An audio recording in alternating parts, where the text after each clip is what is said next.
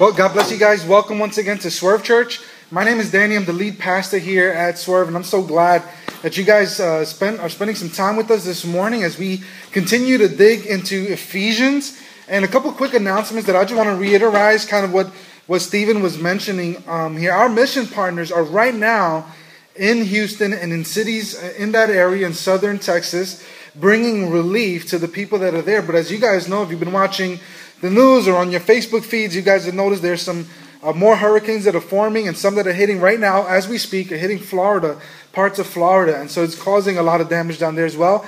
Our mission partners will also be in Florida doing that.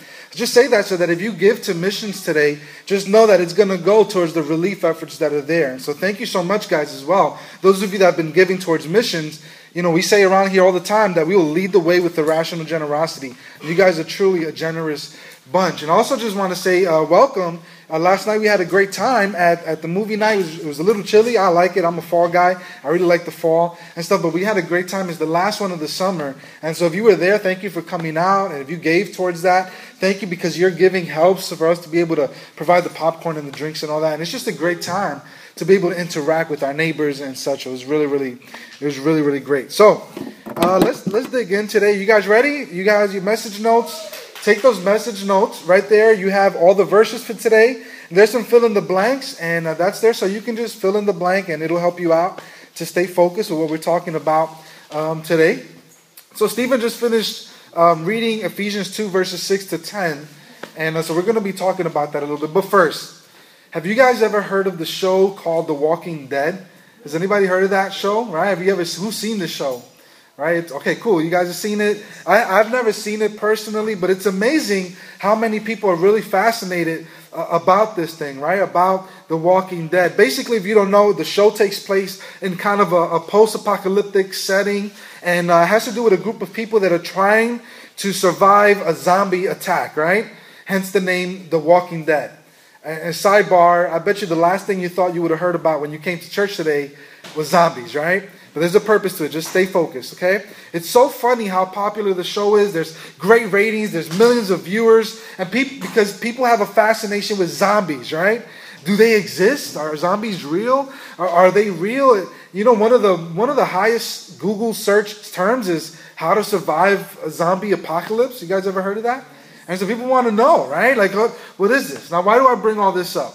Well, because for a moment, I want you to picture yourself as a zombie, right? Think of yourself as a zombie. Because in essence, this is what Paul tells us in the passage that we read last week, didn't he? He said, For you were dead in your sin and your trespasses. That means we all have something in common here that we're all zombies, basically. We're dead on the inside and we're just walking around. Right? We're like these walking zombies, and inside we're dead because of our sin and our trespasses. And that was the really, really, really, really bad news that we received last week. You're dead in your trespasses, you're dead in your sin, and because of sin, you're subjected to God's wrath. And what you deserve for your sin ultimately is punishment for your sin. The Bible says you deserve death. And that's a lot of bad news that we really hear. But then Stephen mentioned to us about these two words that we read in verse 4. Anybody remember what those two words are that completely shifted the whole thing? Anybody remember at all? I'm about to say it. But God. But God. You were in sin, you were in your trespasses, you were a zombie, but God. Right? We were heading towards destruction. We were getting what we would deserve because of our sin. We are sinful by nature and choice. But then but God happens, right? God enters to the picture, and we learn that He's both rich in mercy and He's rich in a great love for us, and He makes us alive through Christ. And by the way, that's why we celebrate baptism here. A couple weeks ago, we celebrated baptism because it's representative of this very thing. When we submerge under the water, we're dying to our old sinful selves. And then when we rise from the water, is representative of being made new in Christ that we are a new creation covered by God's grace through Jesus. So, as we dive into today's passage, we're going to learn even more about this God's gift of grace. We're going to learn even more about it, and we're going to see how it truly changes us from the inside out. And the first thing that we're going to see as we get into today's study, if you're taking notes, take that pen. The first fill in the blank today is this that the gospel changes our position. It changes our position. Check out how Paul says it in Ephesians 2, today's verses, in verse 6 and 7. You have it there in the top of your notes, or you can look up here on the screen. It says this He also, what? What's that word? He also raised us up with him. And, and what did he do? He what? He seated us with him in the heavens in Christ Jesus. Did you guys catch that real quick? I don't know if you caught it. Uh, why don't you guys go ahead and circle the word raised and seated in your notes? All right, he also raised us up with him and seated us with him in the heavens in Christ Jesus. Verse 7 so that in the coming ages he might display the immeasurable riches of his grace through his kindness to us in Christ Jesus. Now, let me start off by saying this, okay? The gospel doesn't simply forgive us of our sin. The gospel doesn't simply save us. The gospel doesn't simply make us right before God and give us a ticket to heaven. Now, it does all those things. Don't mishear me. It does all those things, but it does so much more. The gospel of Jesus Christ, it does so much more. The gospel is the power unto salvation, as it says in the book of Romans. But it also has, listen to this, huge implications. The gospel has huge implications. Let me let me explain. L- listen, if you're here today, and, and, this is just hypothetical, if you're here today and, and you're super prideful and you're arrogant and you know it, right? You have like an extra pep in your step, and while you would probably never admit it or say it publicly, you know, maybe you feel like you're a little bit more put together than everyone else, right? You know, someone like this, someone who's very arrogant or prideful, they might say that I would never do what he just did. You know, I would I would have made a different decision. I would never. How how could they ever do that? I would never do that. And you look in the mirror and you think you're, you're the hot stuff. When you walk around, you hear your own theme song in your head. Right? Whenever you walk around, because you really you have this extra pride about you. And listen, I'm not talking about that you have good self-confidence or body image. That's not what I'm talking about. I'm talking about someone who's super arrogant and walks around like they're better than everyone else. If that's you, or if you know someone like that, the gospel has very real implications for you. Because the gospel calls us to humble ourselves. The gospel shows us that we are all wretched sinners in desperate need of a Savior. And the gospel calls us to humble ourselves at the foot of the cross and depend on someone else's good work, not our own. We have to depend on somebody else who paid the price for our sin. The gospel levels the playing field. So if you're the hot shot, you deserve the same punishment as everyone else. But you, just like all those who put their faith in Jesus, we don't get what we deserve. Instead, we get grace, we get mercy, we get forgiveness. And this is why the Bible says this. You have it in your notes, Philippians 2 3. Do nothing out of selfish ambition or conceit. But here's the key word, but in what? But in humility, consider yourself, consider others more important than yourselves. Now, my guess would be for the most of us here, for many of our in our community, let's talk about Bushwick specifically, and in a lot of neighborhoods like Bushwick in New York City, where there's a lot of poverty and there's like a working class group, you're trying to pay the bills, trying to put food on the table. What you need is a reminder that in Christ you are seated with God in heavenly places. You are seated with God in heavenly places. You need this reminder. What Paul said in Ephesians 2 6 and 7. Listen, if you're here today and you walk with your head low and you have a lot of self doubt and you, you have like a low self confidence, you know what I'm talking about? Like a low self esteem. If you're discontent with the way you look or your social status, if you've been put down because of your appearance or your background or your upbringing, then the gospel has very real implications for you as well.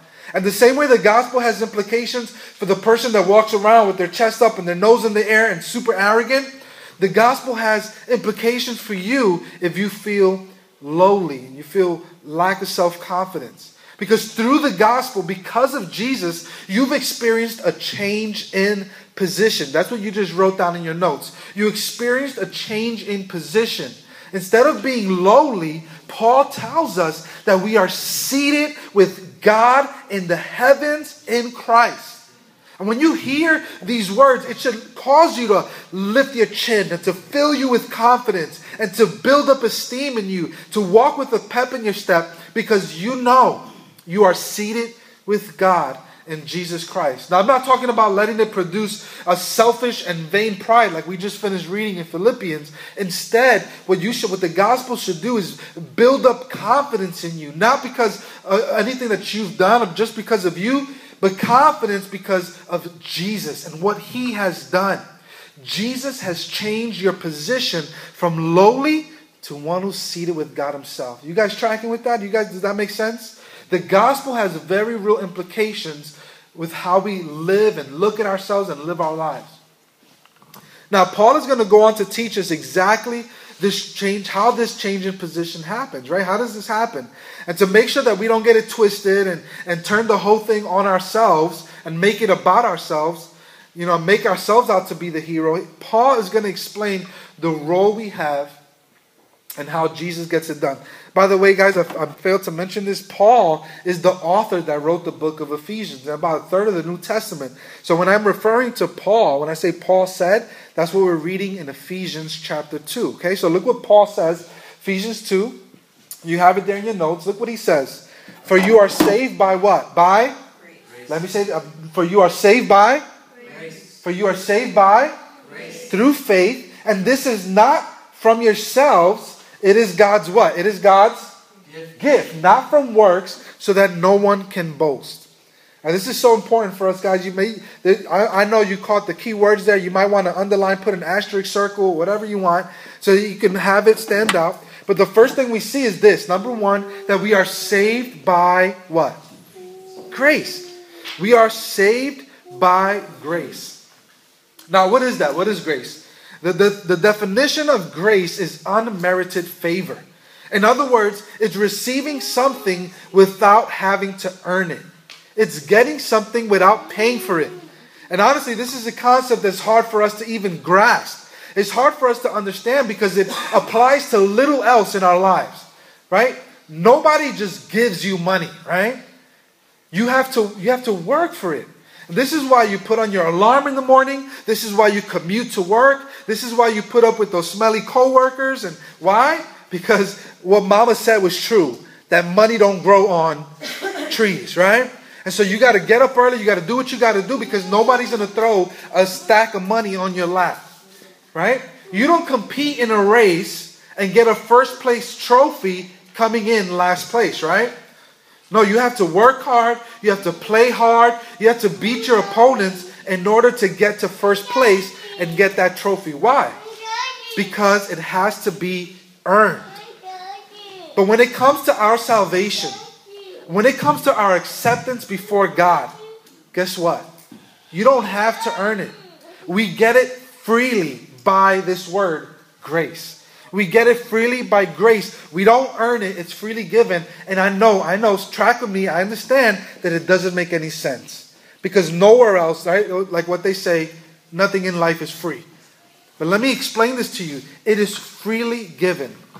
Imagine one day, you know, let's say you have a big debt, right? You have this huge debt, and some of you don't have to imagine you have it, right? Imagine you go to the bank and you're going to pay off some of this debt, and, and, and you know, maybe, you know, school debt, credit cards, whatever and uh, you've been working really, really hard just to pay the minimum on this thing, right? To try to pay it off. You got to pay it from now to like 30, 15 or whatever, right?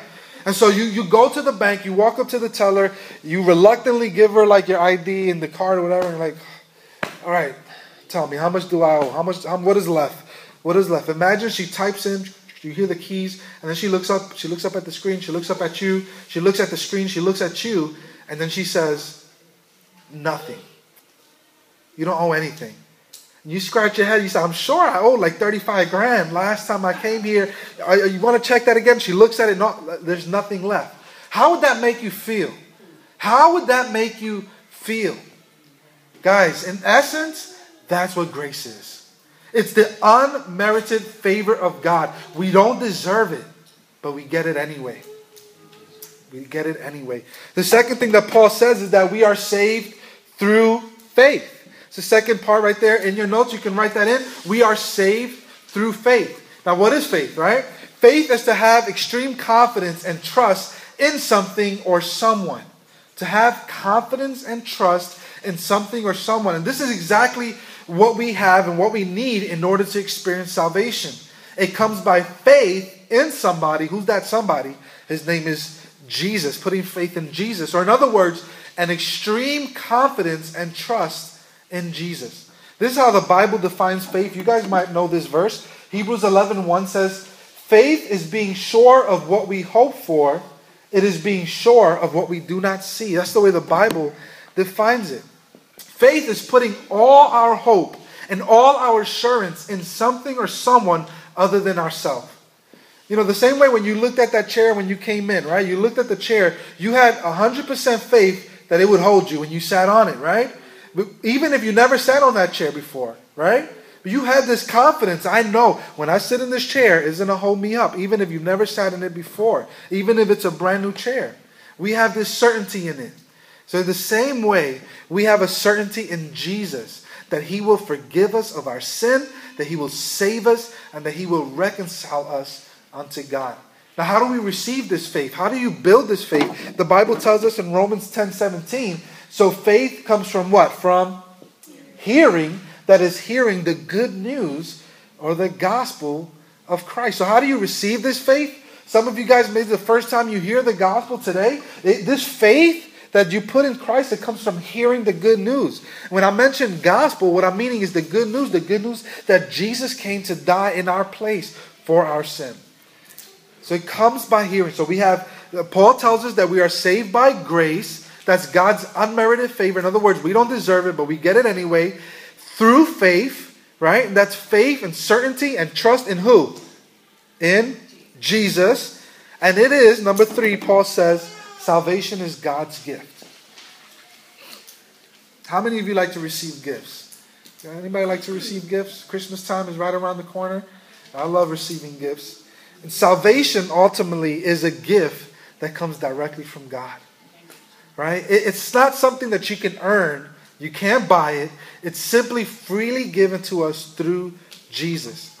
You know, did you guys have a good Labor Day this past week, right? You had a day off, whatever. Hopefully you got to go out. I wanted to do something special for my family this week, and we thought about maybe going to the beach. I'm not a beach guy, whatever, but as you know, kind of the last unofficial day of the summer, let's go to the beach or the park. We ended up uh saying, you know what? They have a, a special up in Playland in Rye, New York. Anybody ever been to Playland up in Rye, like an hour from here?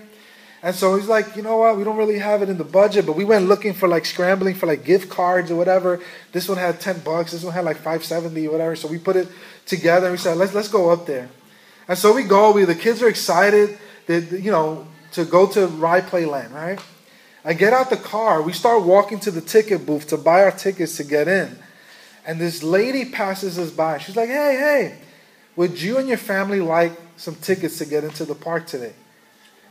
And uh, I'm like, uh, yeah, that's where we're going. To, we're going to go get some tickets right now. and she says, no, no, my, my niece and my nephew and some family was supposed to come. I got these tickets from the job. I have five extra tickets. For those of you that don't know, it's me, my wife, and three kids. It's five of us exactly. And she says, I got these five tickets. You want them? It's like, do I want them? yes. Thank you so much. And I was just, I was just so taken aback you imagine, you know, I have to go pay for these tickets plus pay for the food, the parking's 10 bucks, the gas, right, to get there, the toll. And this lady comes and says, I got five free tickets if you want them. Right on our way to go pay for the tickets. Isn't that amazing? Isn't that crazy? It was, she gives it to us, no questions asked, not expecting any money in return, absolutely, positively free. It was a gift. It was a gift. It was a free gift. Guys, that's what salvation is. It's absolutely free and it's at no cost to you. It's God's gift to you. Now, there was a price. Somebody paid for those tickets that they gave me, right? It wasn't free. It was free for me. But somebody paid for it. Either the lady or the job paid for it, whatever, right? Those tickets weren't, somebody paid for those tickets. Now, for salvation, there was a price. In fact, salvation is very costly. It cost Jesus his life. But for you and I, we cannot earn it. It's a gift. What do you do with a gift? You receive it. You receive the gift. And in fact, because we are so overwhelmed by God's free gift of salvation, it causes within us a heart of gratitude and generosity. And when you realize the great gift that God has given you, it bubbles up inside your heart, and all of a sudden you want to give. And all of a sudden you want to be generous with your time, with your resources. You want to help people that are in need. You want to help your neighbors. In fact, every year as a church, we participate in something called Operation Christmas Child. I promised to bring the box this week, and I completely forgot. so much to bring. I'll bring it for you next week for sure. But basically, Operation Christmas Child is when you guys take a, a shoebox, this, this box, and you fill it up with gifts, and you and we send it to kids all the way around the world in very, very needy and in, areas and very needy countries and continents in our world. And we love to do that every year. And why do we do that? Because we have gotten so much, because we've experienced so much that in turn it bubbles up inside our heart and it just wants to come out. And now we want to be generous and now we want to give. And I'd love for you to participate in that project this year. There's, there's some information online. Next week we'll have the boxes. You grab a box, fill it with gifts, and you can give it to a kid in uh, halfway around the world that you could probably never travel there, but you can give it and bless a kid this Christmas. So let's recap. Salvation is by grace, that's God's unmerited favor, through faith, that's putting our trust and confidence in Jesus, and is God's gift. You can't earn it. Here's the last thing. The last thing Paul said, I don't know if you caught it, was this. Number four, that salvation is not by works. I'm going to slow down a little bit here because this is so important for us to get this. Because if salvation truly is by grace, the unmerited favor of God, and it truly is a gift from God, then of course you can't you can't earn it with works, right? You cannot earn it. You cannot buy it. You cannot barter for it. You cannot exchange. You cannot bid for it. It's not by works. And it's so important for us to get this, first of all, because it's the truth. It's the truth. So, first of all, you need to understand this because God God's word says it, and it's the truth. It's what God's word teaches. And it's important for us because simply it is the way God works out salvation. That's the way God does it. I know that it doesn't make sense. That's why it truly is a mystery. Because everything within us shouts out, How can this be? Because we truly, we surely feel like we must pay for our sin. We have to earn God's love. Man, it, when you realize how truly sinful you are before a holy God, and you say, "God, no, no, God, no, no, you can't forgive me. I, I have to do something for you. I have to pray more. I have to read my Bible more. I have to give away more money. I have to do more. That's the way everything within us shouts that. But additionally, I want to share with you guys why this is so important. Here's why. Because most of the world religions, if not them all, they have some sort of system or belief where you must pay for your sin and your wrongdoing to earn salvation. Think about it. Almost every world religion known to man is about trying to earn their right to God, trying to get their way to God, trying to earn it through works. And right here in Bushwick, we have representations of different religions and beliefs that wrongly preach that in order to obtain salvation, you have to do so by works. Let me give you two examples. And you guys let me give you two examples of this? Or maybe you've had some encounters of this. Uh, um, how about Mormonism? Have you guys ever had an encounter with a Mormon? Mormons claim to be a form of Christianity. They claim that they are. But they're actually a cult because they deny certain truths, basic truths of Christianity. And one of those truths are this very thing that you can earn your salvation.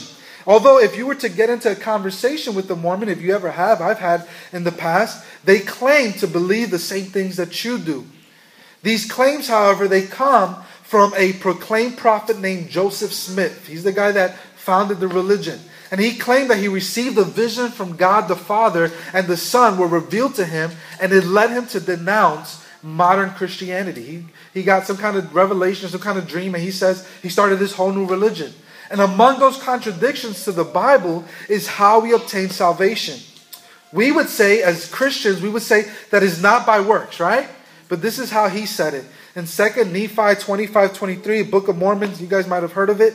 It says this For we know that it is by grace that we are saved. Let me stop right there. That sounds pretty right, doesn't it? Isn't that kind of like what we just read in Ephesians? For we know that it is by grace that we are saved, but there's a comma. It says, after that, after all we can do. Did you guys catch that? For we know that it is that it is by grace we are saved, comma, after all we can do. In other words, we need to try, try, try. We need to earn our way to salvation, and then God's grace covers us. You guys see how that's an explicit contradiction to what we believe as Christians. How about this? Uh, how about Jehovah Witnesses? Have you guys ever heard of Jehovah Witnesses? They have a couple churches here as well. Very lovely people. Have you ever had a conversation with them? Wonderful people. But unfortunately, they also have a skewed view about this. Jehovah Witnesses believe that salvation is obtained by a combination of faith, good works, and obedience. And that's part of the reason why they knock on your door. And that's part of the reason why they set up, because they believe that that obedience leads to salvation. Here's what the founder of the Jehovah Witnesses says. His name is Russell. His last name is Charles. Charles Russell is his name. He said this Our works, and, and try to catch the contradiction. I know it's a little difficult. Listen up. Our works were not called for to secure justification. That sounds right. My works cannot justify me. Okay. By faith, we accepted his finished work. We were justified. That sounds good too. But then he says this, but now, if we would go further, we cannot go without works. True, we must not lose our faith, else we thereby lose our justification. But being justified and continuing in faith, we are able to do good works, and God requires this. Did you guys catch the contradiction? Once again, he's saying, he's saying, yeah, yeah, yeah, it's God's grace. Yeah, we're justified. God's great. But we need to work. We need to earn our salvation. On one side of the coin, Russell talks about justification by faith alone, and on the other side, he states that to hold on to your justification, to grab it, to hold on to it, you must do good works and not lose faith. In other words, you can obtain your salvation freely, but in order to keep it, you have to earn it. And guys, this isn't a small, itsy bitsy, tiny, whiny, tiny weeny little contradiction. It's not. This is totally different than what Orthodox Christianity has taught and preached. We obtain salvation as a free gift of God, and it simply cannot be earned. So if you get into a conversation with a Jehovah Witness, they claim to believe what you believe, but realize that it isn't true. It's not true. Many have been fooled by the teachings of this cult and they've been led astray. But if you can, if you have a conversation with them, help them see, help them see that salvation is a free gift. That salvation is very costly. It's very expensive. And your attempt to purchase salvation with good deeds cheapens the true value of Jesus' work on the cross. Don't make Jesus' salvation cheap by saying that, hey, I could help a little old lady across the street and we're good now. I can give to charity and we're good now. Don't cheapen the sacrifice of Jesus on the cross. Are you guys tracking with me? I know it's a lot of information today. So perhaps you might think to yourself, right at this point, you're probably saying, okay, Danny, so that means that we don't ever do good deeds? Does that mean we never do something nice? You know, doesn't the Bible say to do good things to others? And it absolutely does. It absolutely does. Uh, and and, and uh, but we need to fundamentally come to this realization that we're not saved from good works or by good works, but for good works. You see how that's different? We're not saved by good works, but for good works. Check out how Paul says it in today's passage, Ephesians 2:10. In fact, let's read this out loud. You guys ready? Let's read this out loud. Ready? Let's read it. Ready? Go. For we are his workmanship, created in Christ Jesus for good works, which God prepared ahead of time for us to do. Did you guys catch that? Did you see how Paul shares here what's fundamentally different? Not only by these two cults, but, but nearly every other world religion. Because every religion is, is man's attempt to reach God. It's men trying to reach to Him.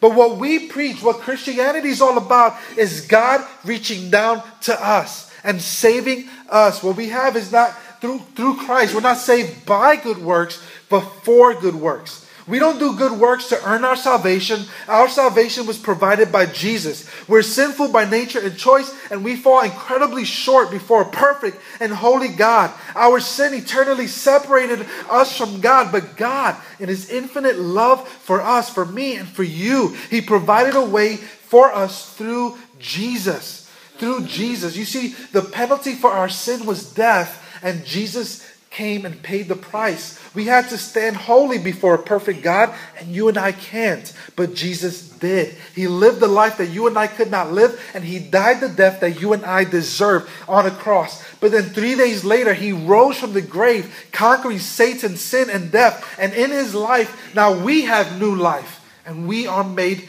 new. And all we have to do in order to be granted this forgiveness and salvation according to the Bible is put our faith in the Lord Jesus Christ.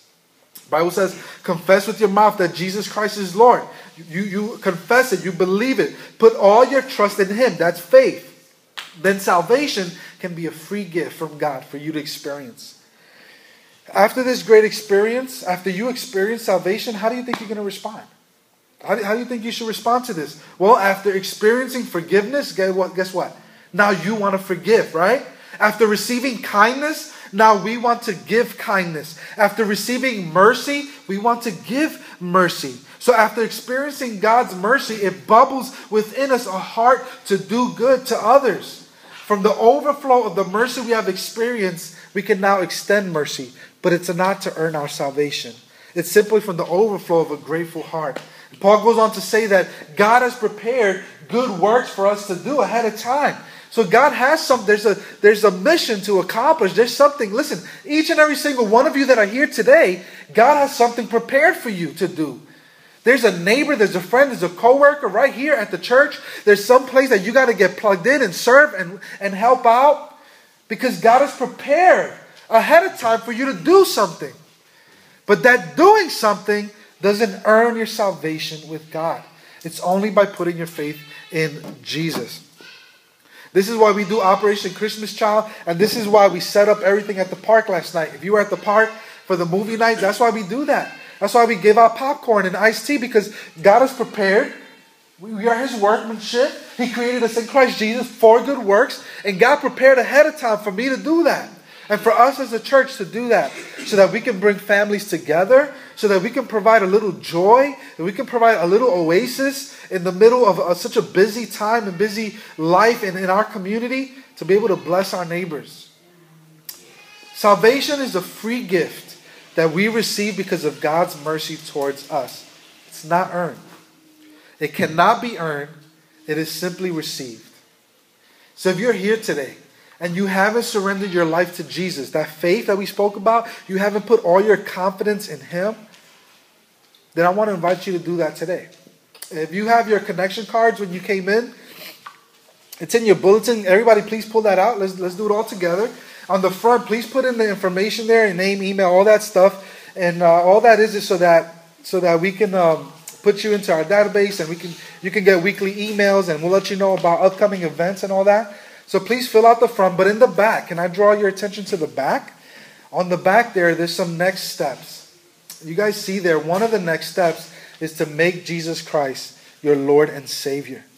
And, and if you've never done that before, all right, if you this is the first time you hear this message, the gospel, or, or now the light bulb went off, you know, and you realize, yo, it's not, I've been doing it wrong. I've been trying to earn my salvation, and it's a free gift from God, then I want to invite you would you please check that off? We want to follow up with you. I'm not going to ask you to raise your hand. I'm not going to call you to the front. We're not going to do the altar call, none of that.